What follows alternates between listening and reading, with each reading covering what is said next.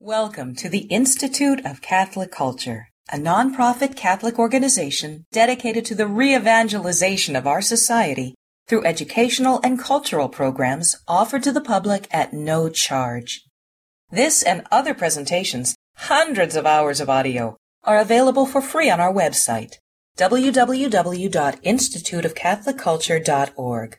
There you can listen to or download educational programs related to all aspects of our divine faith, and you can review our schedule of upcoming events. We hope you can join us in person.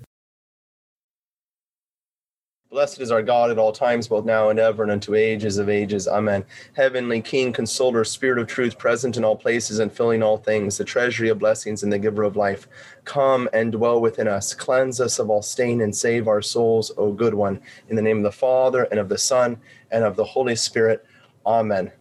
Our speaker this evening is a native of England. He is director of book publishing at the Augustine Institute and editor of the St. Austin Review. The internationally acclaimed author of many books, which include bestsellers such as The Quest for Shakespeare, Tolkien, Man and Myth, and The Unmasking of Oscar Wilde, Joseph Pearce is a world recognized biographer of many Christian literary figures. His books have been published and translated into Spanish, Portuguese, French, Dutch, Italian, Korean, Mandarin, Croatian, and Polish. Pearce has hosted two 13 part television series about Shakespeare on EWTN and has also written and presented documentaries on EWTN on the Catholicism of The Lord of the Rings and The Hobbit. He has participated and lectured at a wide variety of international and literary events at major colleges and universities in the United States, Canada, Britain, Europe, Africa, and South America and it is a pleasure to welcome back to the Institute of Catholic Culture, Mr. Joseph Pearce. It's wonderful to be with you. The Institute of Catholic Culture is such an inspiration, and I feel so honored and privileged to be uh, to be part of you, at least on, on occasion. So it's good to be back for this first of two lectures on Chesterton's The Everlasting Man. This is actually the book I will be uh, reading passages from. So if you actually have the one which is the Ignatius Press edition, when I give page references, you'll be able to actually to, to find it. If you have another edition, good luck. So before um, before I get into the text of the work, um, I want to say something about the background to the Everlasting Man because there's a whole saga behind the writing of this book, which is actually very interesting, and it begins with the beginning of the publication uh, of H.G. Wells's book, The Outline of History, which began to appear in installments from 1920 onwards. And H.G. Wells was basically uh, uh, an atheist, a scientistic believer in progress, uh, a Darwinian, and very anti Christian, in fact, anti all religion. And so his outline of history, I mean, it's a masterful work in many ways in, in, in, in the fact that he covers the whole terrain from, from the ancient world to, to, to modern times. But of course, it's it's permeated uh, and poisoned and polluted by the materialistic philosophy which informs it. So when it began to be published, it was hugely uh, popular. Uh, it was a bestseller. And Hilaire Belloc, G.K. Chesterton's great friend Hilaire Belloc, um, began to write responses to Wells's outline of history, and he actually wrote a book called A Companion to H.G. Wells's outline of history, in which he basically ripped Wells's arguments apart in Belloc's bellicose fashion. Uh, very learned, not necessarily always charitable. Wells responded with a book called Mr. Belloc Objects, to which Hilaire Belloc responded with a second book called Mr. Belloc Still Objects. So there's four books, two from Wells, two from Belloc, going back and forth about what is the true outline of history. You have Wells's atheistic perspective and Belloc's Catholic perspective. It's into the midst of all of this that Chesterton enters the fray because the out the, the everlasting man is Chesterton's outline of history. It's Chesterton's response to H.G. Wells, except that you would not know it, except for the prefatory note when he references Wells, but even then doesn't state explicitly this is a response. Um, but this is Chesterton's response and riposte to Wells, done with the utmost clarity and charity. This is Chesterton practicing what he preached, which is to always argue but never quarrel. Belloc, uh, when Chesterton died, Belloc wrote a, a, booklet called On the Place of Gilbert Keith Chesterton in English Letters, in which he said that Chesterton did not always win arguments because he didn't go for the kill. But then Belloc said, but then he's in heaven. In other words, Chesterton got his priorities right. I should say, it, by the way, before we move on to The Everlasting Man, as for Wells himself, his optimistic belief in the golden age in the future that would be heralded by science, this progressivist agenda, uh, meant that he was very credulous and naive. So, for instance, he visited uh, the Soviet Union under the rule of Joseph Stalin, which was responsible for the direct murder of tens of millions of its own citizens and the uh, incarceration of tens of millions of others in what Solzhenitsyn would call the Gulag Archipelago. In the 1934, at the height of the purges, at the height of Stalin's murder regime, H.G. Wells got a guided tour of the Soviet Union, just obviously seeing what they wanted him to see. And he was just fawning at this wonderful man, Stalin, and this glorious, happy future that the Soviet experiment was, was, was bringing into being. But then, of course, the horrors began to seep out. Even the naive, credulous socialists who wanted to believe it couldn't believe it any longer. Uh, and on top of that, we have the horrors of World War II, and then the dropping of the atomic bombs on Hiroshima and Nagasaki, all of which uh, exploded H.G. Wells's optimism into fragmented despair. And Wells's last book was called The Mind at the End of Its Tether.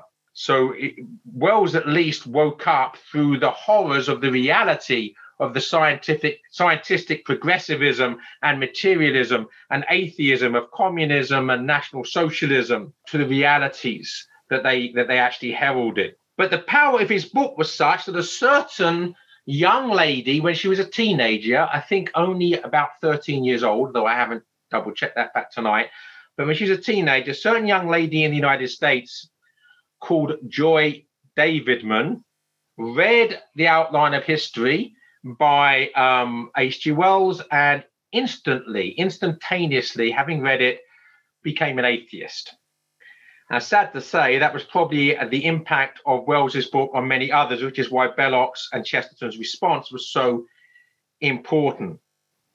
Those of you that know your literary history will know who Joy Davidman is. She would become later Joy Gresham, and later still, she would become Mrs. C.S. Lewis.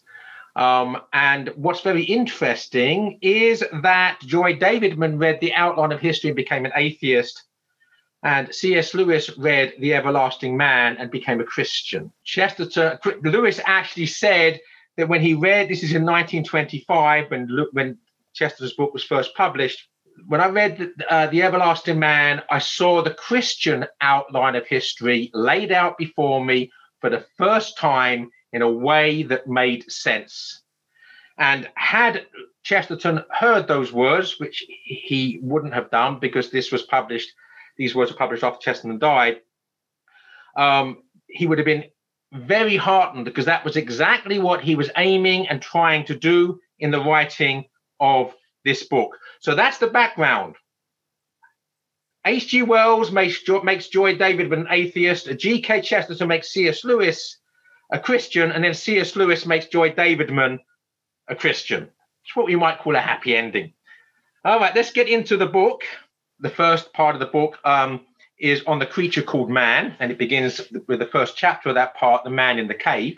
And part two of the book is on the man called Christ, on the creature called man, and then on the man called Christ. First part, first chapter, the first part, the man in the cave. The second, the first chapter of the second part, the God in the cave. And whereas Wells was this sort of we start in the primeval soup of nothing. We all, we're all barbarians and primitives, and slowly we get more and more uh, enlightened uh, until this golden age in the future. For Chesterton, Jesus Christ and his incarnation and his death and resurrection is at the center of history. All of history prior to Christ points to his coming. All of the history since Christ points to his coming. that it's the the incarnation, the entry of God Himself into His own story, history being His story. That is at the center of history itself. This is Chesterton's thesis. Okay, chapter seven, a prefatory note. So that the, the final few sentences of that prefatory note on, on page seven. As I have more than once differed from Mr. H.G. Wells in his view of history, it is the more right that I should here congratulate him on the courage and constructive imagination which carried through his vast and vivid and varied and immensely, intensely interesting work, but still more on having asserted the reasonable right of the amateur to do what he can with the facts which the specialists provide. Now, this is actually interesting. First of all, of course, this is very affable in its approach to Wells. It's not about enmity, but about amity. Um, Wells and Chesterton remain friends. Wells and Belloc despised each other. Um, and but there, there is nonetheless a little bit of a backhanded compliment here, because um, one of Belloc's attacks upon Wells is he did not know what he was talking about. He was a provincial school teacher who was acting as if he was the uh, the the uh, holder of all knowledge on the history of the world. Belloc had a first class honours degree from Oxford and had written many, many books of history. So he certainly was more qualified to discuss history than uh, H.G. Wells. So, in one sense, Chesterton is saying, well, you know, you're not uh, you're not an expert. But then he says, but what's wrong with that? Uh, and of course, Chesterton is not an expert either. In fact, Chesterton and Wells are about equally qualified to wax polemical, lyrical, wise uh, on on the history of the world. And of course, but through the fruits of their research, they both knew a huge amount without being so-called experts. So having, if you said, given a, a deferential nod or, or bow to H.G. Wells, because this is Chesterton's response to him, we move into the text. On page 10, I'll give you some idea of where we are, so those that want to follow can do so. So, about two thirds of the way down the page. As for the general view that the church was discredited by the war, they might as well say that the ark was discredited by the flood when the world goes wrong, it proves rather that the church is right. The church is justified not because her children do not sin, but because they do.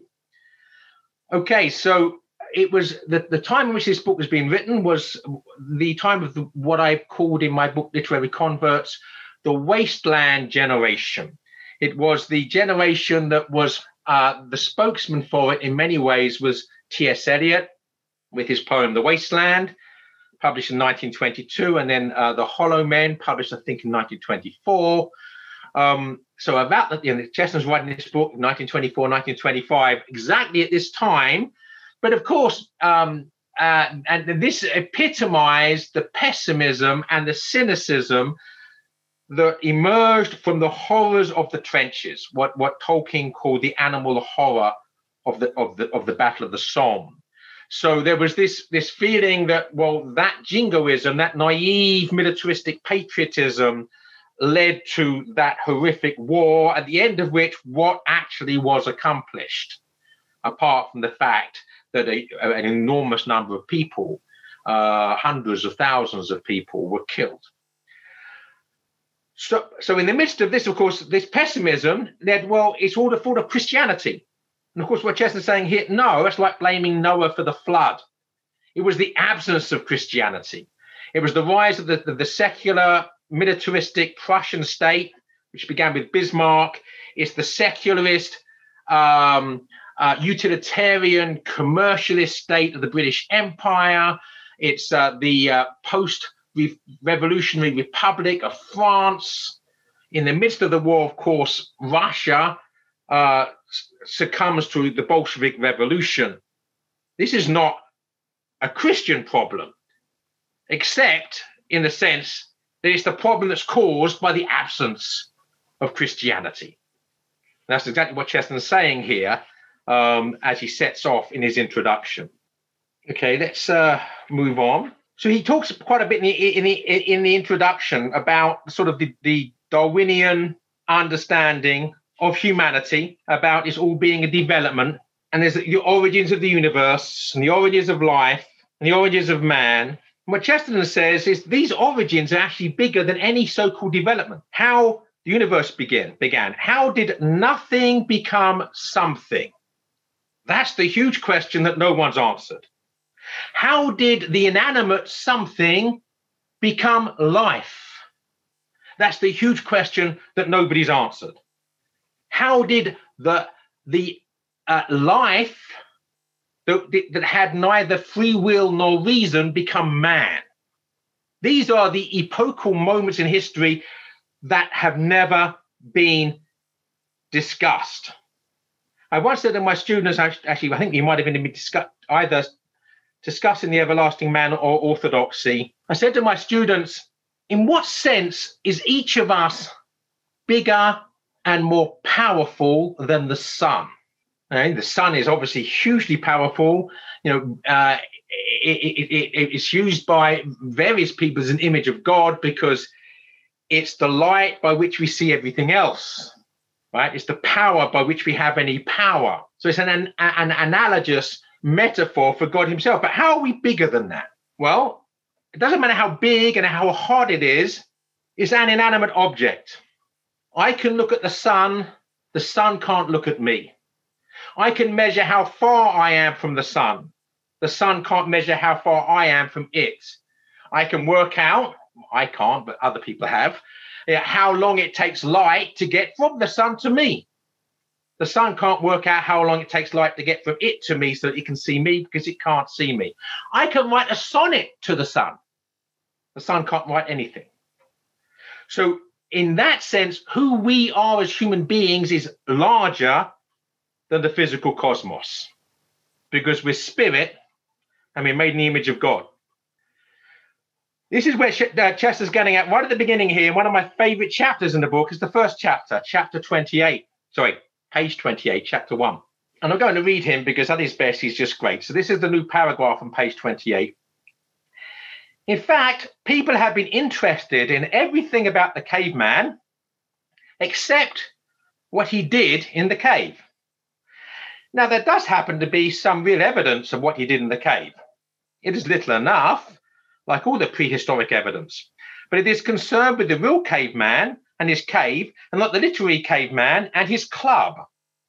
And it will be valuable to our sense of reality to consider quite simply what that real evidence is and not to go beyond it. What was found in the cave was not the club, the horrible, gory club notched with the number of women it had knocked on the head. The cave was not a Bluebeard's chamber filled with the skeletons of slaughtered wives. It was not filled with female skulls, all arranged in rows and all cracked like eggs. It was actually filled with art. And this is the point. Let's actually be scientific and not scientistic about who we were tens of thousands of years ago. There's no evidence that cavemen went around beating their wives on their head. The only evidence for that is a basically uh, uh, an arrogant, prideful, and prejudiced attitude to the, towards the primitives who lived in the past, and therefore making up stories about them that fit our pride and prejudice. The actual scientific evidence is that they actually went to the caves in order to draw and paint figures of men and figures of animals. And Chesterton was a trained artist before he became a writer, and he said he said not just artists but good artists. He talks about the sweep of the head of the antelope who's being pursued by the hunter, the sense of movement, and then the sense of the movement of the line of the artist in depicting that. And he says we don't even know from the evidence they lived in caves. They might have gone to the caves, and that might have been their art gallery, somewhere where they can actually draw things. They probably lived in wooden houses that would not have lasted 50,000 years. So there's no evidence of them. So this is one of the problems of scientific and arrogant uh, ways of looking at history. You only have a few pieces of the puzzle, and you make the few pieces of the puzzle the whole puzzle, and then you and then you draw false conclusions about the whole puzzle because you're ignoring all the missing pieces. All right, we'll, we'll, we'll leave the caveman. I don't like leaving the caveman because uh, it's one of my favorite parts. But um, middle of page 32, though, there's a way of saying goodbye to the caveman. The pictures do not prove even that the caveman lived in caves any more than the discovery of a wine cellar in Balham. Balham is a part of South London, for those that don't know. The pictures do not prove even that the caveman lived in caves any more than the discovery of a wine cellar in Balham, long after that suburb had been destroyed by human or divine wrath, would prove that the Victorian middle classes lived entirely underground. The cave might have had a special purpose, like the cellar. So don't draw universal conclusions upon partial evidence, basically. Um, I do want to. I, yeah, I don't. I don't want to leave this because it's good. I mean, look, uh, top of page thirty-four. Chesterton is best. Art is the signature of man. You know what makes us different? We're made in the image of God. We're made in the image of God in the sense that we can love, we can uh, freely choose as a rational uh, choice to lay down our lives for someone else, including our enemy. In other words, we have free choice, free will, uh, and to sacrifice ourselves, which is uh, not we're not slaves to um, instinct. We are we can reason. We can write a sonnet to the sun, or we can measure how far the sun is from us in terms of light years or light minutes. But we can also create things. Or as Tolkien would say, we can't create because the only one who can create is God, who creates ex nihilo from nothing. We create things from other things that already exist. But as an artist, as a creator, it's our signature as man, which means it's actually signing ourselves as being made in the image of God. All right, let's look at page 42 now. Leaving loads of quotes aside here, by the way, because we could have a, a whole course on this. And we don't have the time for that, unfortunately. It's one of the good things about heaven. Nobody have to worry about time there, nor the uh, inertia uh, of time, which we call boredom. That won't exist either because it's all part of the fallen cosmos. No inertia, no ennui, just joy. The middle of page 42.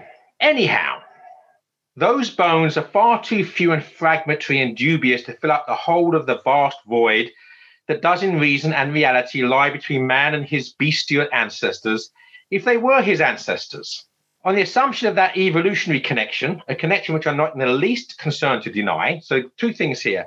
Chesterton is skeptical about Darwinian evolution. Belloc was dismissive of it, uh, but he's basically saying it's irrelevant to me whether you know we got from being um, an ant to being a man by a process of all sorts of hugely unlikely in terms of probability mutations, or whether we got here by some other means. It's irrelevant to his thesis, but the assumption of that evolutionary connection, a connection which I am not in the least concerned to deny, the really arresting and remarkable fact is the comparative absence of any such remains recording that connection at that point. In other words, the missing link. The thing about the missing link is it's missing. The sincerity of Darwin really admitted this. In other words, Darwin himself said, well, you know, we haven't found the missing link. We can presume it exists, but we haven't found it. But the dogmatism of Darwinians, as opposed to the humility of Darwin, the sincerity of Darwin, has been too strong for the agnosticism of Darwin.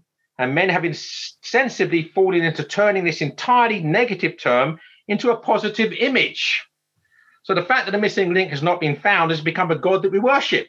And what's very interesting here is we're now almost a century further on in scientific progress since Chesterton's time, and the missing link is still missing more than that, um, that scientists have done everything in their power to try to make evolution work.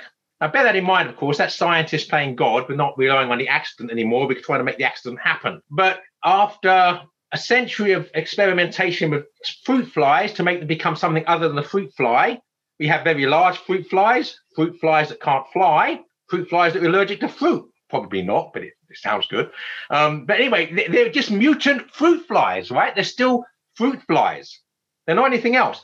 And my microbiologist friends, and I have a few, say that it's more than that. Even the most primal uh, life forms, such as bacteria, they have not managed to make one type of bacteria evolve or turn or mutate into another type of bacteria. So the point is that since Chesterton's time, they've been trying to find the missing link. And in fact, they've been trying to make the missing link, try to make it happen. Whether it even happened in, in history, they're going to make it happen artificially in the laboratory, and they haven't been able to do it.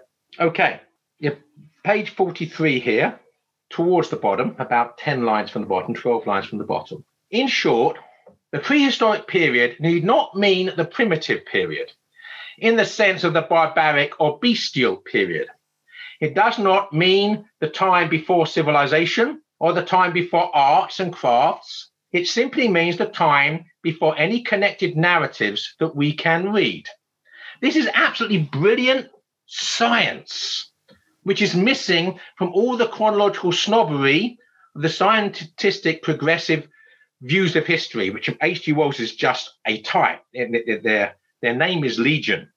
All that prehistory means is we do not have any remaining documentary evidence. Now, I have behind me here Baring, Belloc, further down Chesterton books. Some of them are first editions. I'm not a first edition collector, but many of them are published, you know, in the first 30 years of, of this um, of this century. I don't have the money to have uh, my whole house dehumidified like a museum, nor do I have the inclination to want to. And since I've owned these 30 or so years, some of them perhaps I've owned them, I can see them deteriorating. The spine is going, there's, there's foxing. That's 30 years. In other words, you go far enough back, the further back you go, the less evidence there's going to be of the, the jigsaw puzzle, which is history. And the only person who sees every piece in the puzzle is God. Every piece of the puzzle in every generation, God sees. But for us who live in one particular time, we don't see the piece of the puzzle in the future at all, except in our imagination that may be inaccurate. But the, in the past, yeah, the piece of the puzzle from yesterday is still pretty much there. Those of 100 years ago, with, with enough evidence, most of it's still there. Well, that's not necessarily true. I don't know much about my ancestors. But you go back 10,000 years, how many pieces of the puzzle are still there? And let's not presume because we don't have pieces of the puzzle, there was no civilization or no writing. The fact that the, notebooks written 30,000 years ago no longer exist does not mean there were no such thing as notebooks. Chesterton here is being precisely logical. Let's go on to like page 58. Because there, I, I, wrote something for probably I think Imaginative Conservative a few months or years, who knows, some time back, um, called "What is Civilization?" And I said, you know, there were two, two. The definition of civilization on on uh, Wikipedia um, is that basically it's all about complexity and taxation and big government. And I said, well, that civilization, it can go to hell. In fact, it's already going there. But there's other ways of seeing civilization, such as Christendom, right, whereby people live in accordance to an ethical value and they prize the good and the true and the beautiful and they produce great art. Two different ways of seeing civilization. Chesterton's using the first here just by way of making a point. So about eight lines from the bottom of page 58. But the despotism in certain dingy and decayed tribes in the 20th century, I love that, dingy tribes in the 20th century, you'd have to go very far back in the past to find this, does not prove that the first men were ruled despotically. Does not even suggest it does not even begin to hint at it. If there is one fact we really can prove from the history that we really do know, is that despotism can be a development, often a late development, and very often indeed the end of societies that have been highly democratic. A despotism may almost be defined as a tired democracy. A fatigue, as fatigue falls on a community, the citizens are less inclined for that eternal vigilance, which has truly been called the price of liberty. I mean, look at the despotism of communism or the despotism of Nazism. It's the decaying fruit of a couple of centuries of decadent Enlightenment philosophy. And it's only possible by an, in an industrialized society building theories are upon industrialism. These despotisms are a consequence of the complexity of civilization. So despotism is not something that belongs to the primitive. Of course, you can have a tyrant in a family, right? So, um, but the, the Chesterton's point is that, that despotism can be a consequence of too much progress and not just a question of barbarism. Let's move on to page 60, about uh, a third of the way down. The familiarity, which in men is called tradition, or the experience which is in men is called wisdom. If some ritual of seniority keeps savages reverencing somebody called the old man, then at least they have not our own servile sentimental weakness for worshipping the strong man. Now, think about this a primitive society is proved to be primitive by actually showing deference and reverence to the old man who's been around for 70 years and has witnessed and experienced a great deal. That apparently is primitive. We actually live in a culture that worships the young man, right? That basically you, you, you reach the peak of everything there is to know when your loins start working, uh, and then you spend the rest of your life worshipping your loins. It's the worship of youth, the worship of a teenager. Is that actually more wise or more civilized or more advanced? than showing deference and reverence to the old man who's been living for 70 years. I can tell you a few things about what he's experienced, not least the stupid mistakes you're currently making as a 20 year old, which he did himself when he was 20. But here it's not just the young man, course, the cult of the teenager hadn't arrived when Chesterton wrote this, but the cult of the strong man had. And in some sense, this is prophetic. 1925, um, we have Mussolini in Italy, the fascist leader, He's in power. Hitler, though, is not yet in power.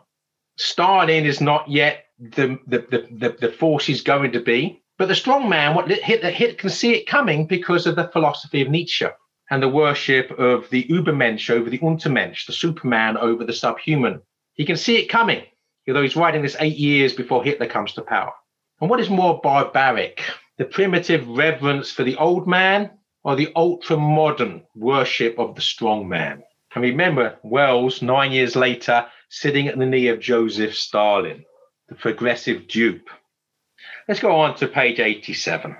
The bottom of page 87. They are obsessed by their evolutionary monomania that every great thing grows from a, a seed or something smaller than itself. They seem to forget that every seed comes from a tree or from something larger than itself. Now, there is very good ground for guessing that religion did not originally come from some detail that was forgotten because it was too small to be traced. Much more probably, it was an idea that was abandoned because it was too large to be managed. Again, literally, Chesterton's asking the, the uh, proverbial question here what comes first, the chicken or the egg? The evolutionist insists dogmatically that the egg comes first and the chicken comes afterwards, which of course begs the question who laid the egg? So, did man invent God? Or was God always there and man has drifted away from him? Because God makes demands upon man that uh, are inconvenient. And if man drifts away from God for long enough, he forgets. And he only has fragments and pieces which become heresies and new religions. Chesterton is suggesting that we have the one truth that decays and fragments into the many, rather than all these little seeds of superstition that grow into something bigger. Let's go to page 106.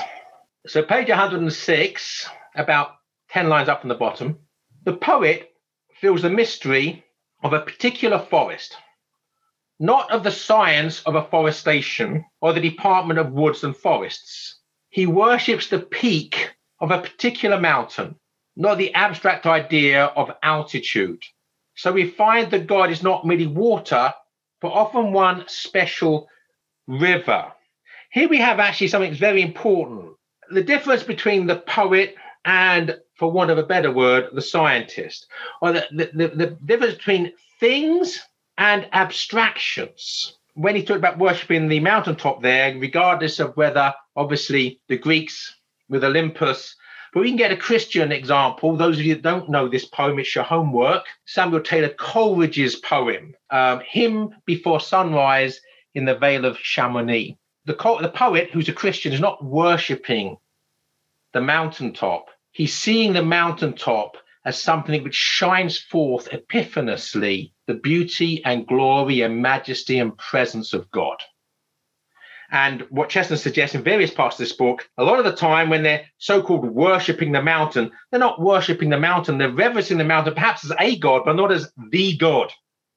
And even in Homer, and you're going back almost as far as we, we can in terms of certainly written history, certainly literary history, it's clearly that the lesser gods are not God.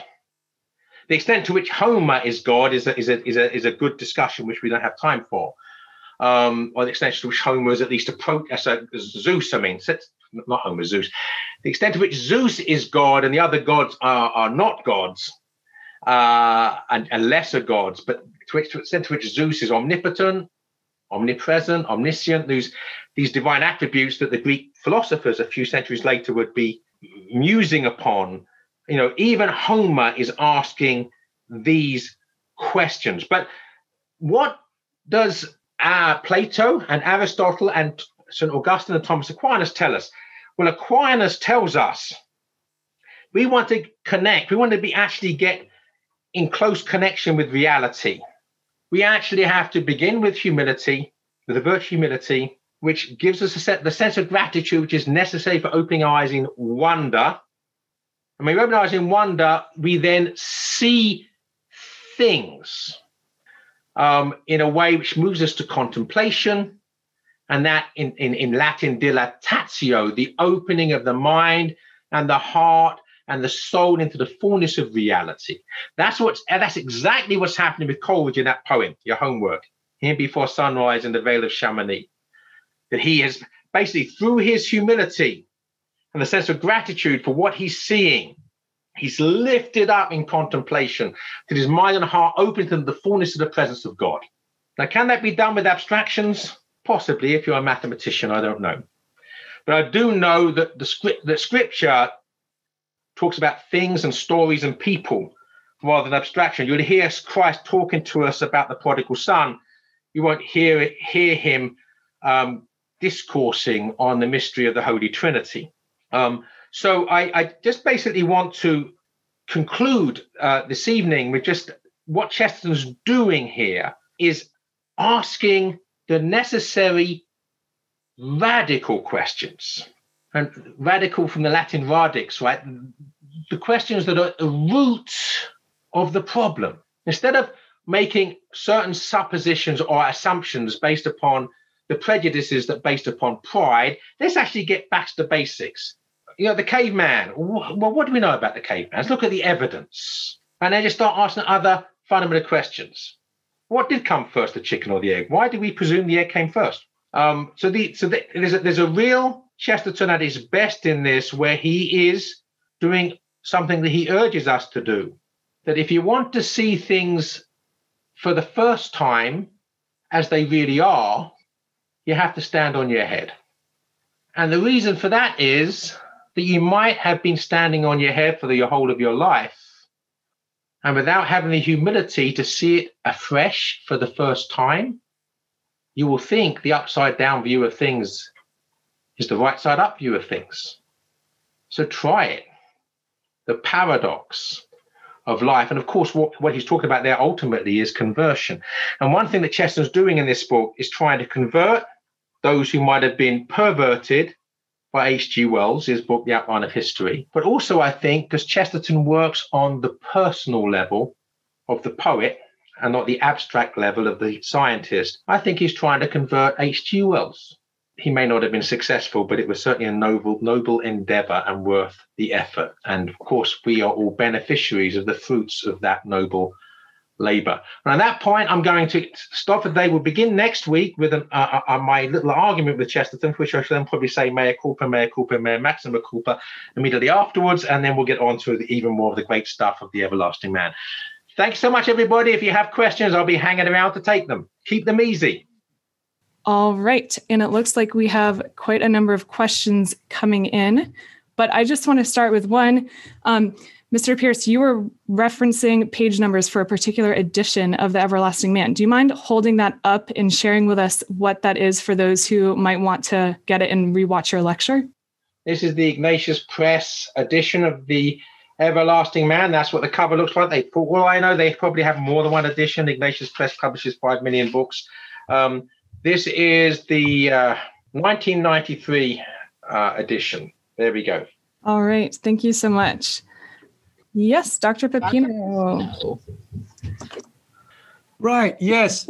Just a quick question regarding the the, the impact of um, this astounding conversation. Really, a three way conversation between Wells, Belloc, and Chesterton at the time. Was it a big fracas in the newspapers, and was it followed by um, conversions or abandonments of the faith at the time in Britain in the 20s, in the same way, say that the Oxford movement and the conversion of Newman in his day caused a fracas and also influenced many young Britons uh, to convert?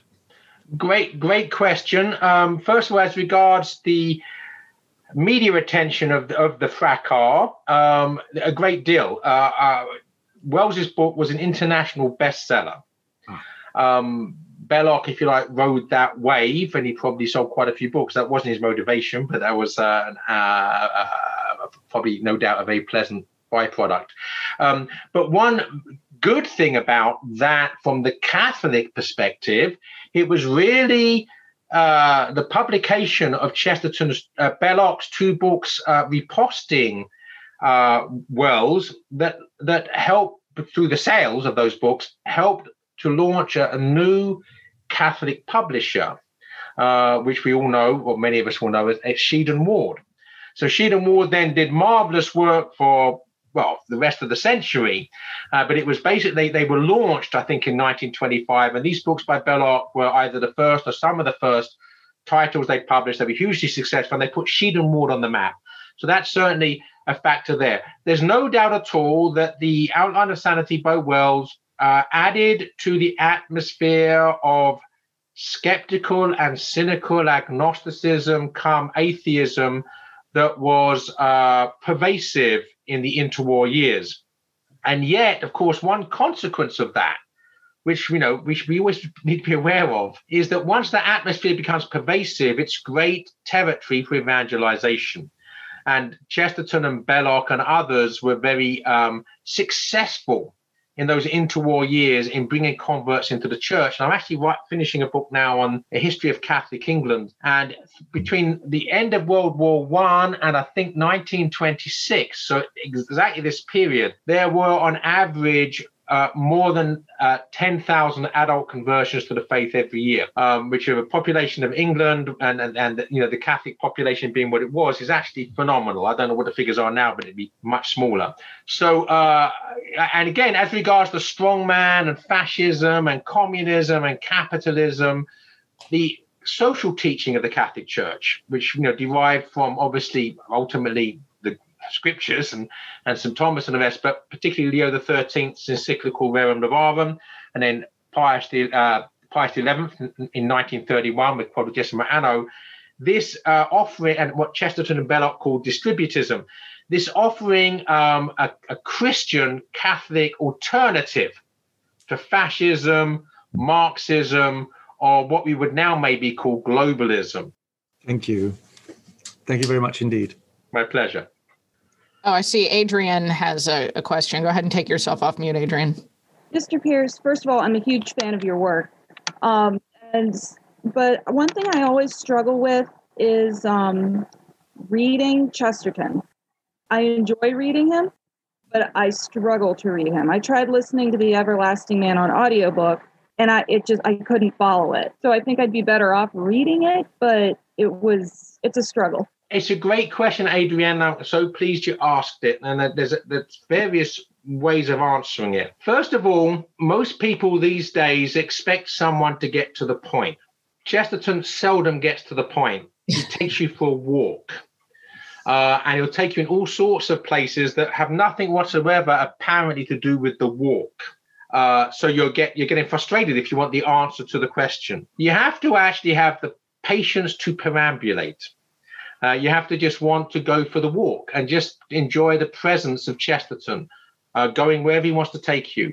And he always does bring you back to the point, uh, but you must never be in a hurry, which in itself is a good thing. But I would also say that he does have a, a style which is not for everybody. And I don't I, I, say this, you don't, it's not a mortal sin not to like or read Chesterton. and So don't get hung up about it.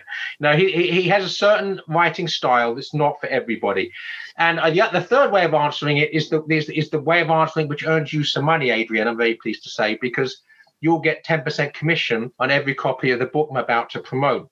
Um, but you know, I do actually sometimes say that the, the, one of the best ways of being introduced to Chesterton is to read my biography Wisdom and Innocence, A Life of G.K. Chesterton, because it does take you through Chesterton's person in the sense of, you know, from his childhood through to his death. But I quote copiously, um, extensively from his works as they were published, seeing in the context of the culture in which they were written. So, yeah, and I've, obviously, I'm taking out the most salient ones that are going to be most, you know, accessible, bite-sized chunks for a reader that's that's part of a, a bigger narrative. So, I'm not going to take you on one of the long walks because it's not going to work if I'm giving you a, a 75 word quote. So I, am saying it's actually not just to sell copies of my book, but I'm like Belloc, I'm happy to have the byproduct. But I do actually think that um, my, my book, Wisdom and Innocence, A Life of G.K. Chesterton, is a very good introduction to Chesterton for those who are struggling with getting him uh, having him neat as opposed to on the rocks. Thank you. Yes, I love that image of kind of just going for a walk. Um, I want to take this question coming in from Alexander. Alexander writes In Chesterton's view, what are some of the major positive aspects of modern scientific progress? Despite its H.G. Wells type hubris, it seems to Alexander that at minimum, um, it's helped make the essentials of life easier to allow more time for contemplating God. Um, but did Chesterton see that, or did he speak of, of any kind of positive side of it? Well, I'm going to be. I'm, I'm going. To, it's another great question, by the way. I feel so privileged to be part of a group that asks questions of this nature. Um, but I'm going to answer uh, in, in, in my own Luddite voice before I answer in Chesterton's voice, which would be much less uh, abrasive. Uh, you know, the, the, the, the idea that um, that modern technology allows us more time for contemplation may be true. Um, but for most of us, it allows us to spend time with our gadgets instead of our God, uh, to be distracted with our phones and with everything else and looking at screens all day long uh, and never actually having one moment's silence. Now, uh, that's of course, that's it doesn't mean we're not forced to do that, but I do think these things are addictive. I think distraction is addictive. Um, so uh, I remember having a conversation, uh, someone with Ashley uh, yesterday, someone saying, well, I'm happy for to have my washing machine because I would, wouldn't want to be down by the river, you know, beating the, the wood all day. I said, well, that's when all the women got together and chatted, right? They probably look forward to that every day, right? To get down there, talk to each other, while they're at it, they're just doing something while they're doing it, right? And and now they they're doing that instead. I mean, what's preferable? So that's my Luddite voice. But now let me answer for Chesterton, I don't want Chesterton to take the blame for me. One of the key things that Chesterton did for me, uh, which was necessary in my own conversion, I believed, as I think many modern people believe, that you have to choose between faith or reason. That you have to choose one or the other. That faith is obviously irrational but maybe comforting, and, and, and reason is is uncomfortable but perhaps real, right? Uh, and and what Chesterton showed me, because he, of course he's following the tradition of Augustine and Aquinas and Socrates, Plato, Aristotle, is that fides et ratio, faith and reason, are indissolubly united. They're married, an indissoluble union. And it was that realization that actually I don't have to abandon my reason to, to embrace faith. On the contrary, the more I employ my reason, the more I engage my reason, the closer I'm brought to faith. That's what Chesterton brought to me. And this is now where we have to get take one step back. And what do we mean by science? Because we have to have an older understanding of the, word science from the Latin scientia. All that science means is knowledge, right? Uh, and and so, so therefore, science is good. Theology was called the queen of the sciences right? Theology is a science, philosophy is a science, history is a science. What we now call science was once called natural philosophy, philosophia, the love of wisdom to be learned from nature. Right? That's what the physical sciences were. The wisdom we can learn from studying nature, which is, of course, a great thing. So the physical sciences are good, but they're only part of the picture. They're not the whole picture. And I think that's what Chesterton would insist upon. But he's certainly always in favor of science. And there's a big difference between science, which is good, and scientism, which is the worship of, of uh, materialistic progress in the name of science, which is not the same thing. Joseph, there's a great question coming in from Tim. He asks, How does Chesterton the poet inform Chesterton the philosopher and the apologist? Well, I'm going to leave the apologist to one side at the moment because it's uh, a slightly different question. But how does Chesterton the poet inform Chesterton the philosopher? I'm going to say there that that is exactly the issue I'm going to be arguing with Chesterton about next week. so, so thank you for that teaser, and please do come back next week so I can answer that question at greater length. All right, I see James raising his hand. James, go ahead. I wanted first, Dr. Pearce, to thank you for your book on uh, uh, poems every Catholic should know. I picked up a copy of that and, and very much am enjoying my way through it. Uh, uh, also, with regard to Adrian's question earlier, I was really wowed with Everlasting Man when I read it probably 10 years ago. But I, some of uh, Chesterton's books are a little easier to work through than than others. And what's your, in addition to your uh, book, which I haven't read yet, what books of Chesterton do you suggest that people start with uh, to acclimate themselves to his style? Well, the first thing I would say, you don't actually have to go to sacramental confession for not reading my book on Chesterton, but I hope you feel guilty. Um, um, but uh, the problem with that question is that every body, every person is unique, and thanks be to God for that. So I can tell you my own personal favorites are because, but that, that's because of who I am. So my favorite book by Chesterton probably well, I oscillate between the the uh, his two novels, The Man Who Was Thursday and The Ball and the Cross. But that's because I'm a literature person, right? If you're a philosopher, you probably have a different answer. I can, so I, I think I'll answer maybe in two ways. Uh, that, that three ways. The, the, first way I've just answered purely subjectively, um, but I'd also maybe talk in terms of the books I think are his best and most important and then maybe the ones that's the first and the ones that may be more most accessible okay? So his most important books um, i think are the everlasting man and orthodoxy. They're his two great works of, uh, of apologetics. Um, his two works on st francis of assisi and st thomas aquinas are also very important. His poem lepanto every catholic should know even though it's not in my book and there's a reason for that but that's another topic. Um, um several other poems by Chesterton as well that would apply to. But I think as regards accessibility, probably his essays, but only some of them. But thankfully, uh, Ignatius Press has published a, a, a, a, volume of the best of Chesterton's essays called In, In Defense of Sanity. So the most, apart from reading my book, and also, by the way, Dale Ahlquist has done some great Chesterton 101, the, the Apostle of Common Sense. These are also very good introductions to Chesterton. But if you want to read Chesterton in the raw, so to speak, but don't want to dive in the deep end, then probably In Defense of Sanity, the best essays of Chesterton by uh, Ignatius Press, I would recommend. Great, thank you. Continuing on the theme of uh, book recommendations or fittingness of reading, um, we had some people writing in wondering um, regarding the outline of history. Would you recommend that somebody read that to to get the context of the everlasting man? And then, second question, kind of related: um, Are there certain ages that you think the everlasting man, or a certain time in per- a person's life, that it would be good for them to read it? Would you recommend it for teenagers, for example? Okay, two great questions again. Um, I personally read The Outline of Sanity at when I was uh, um, a neo-Nazi agnostic at the uh, recommendation of an atheist.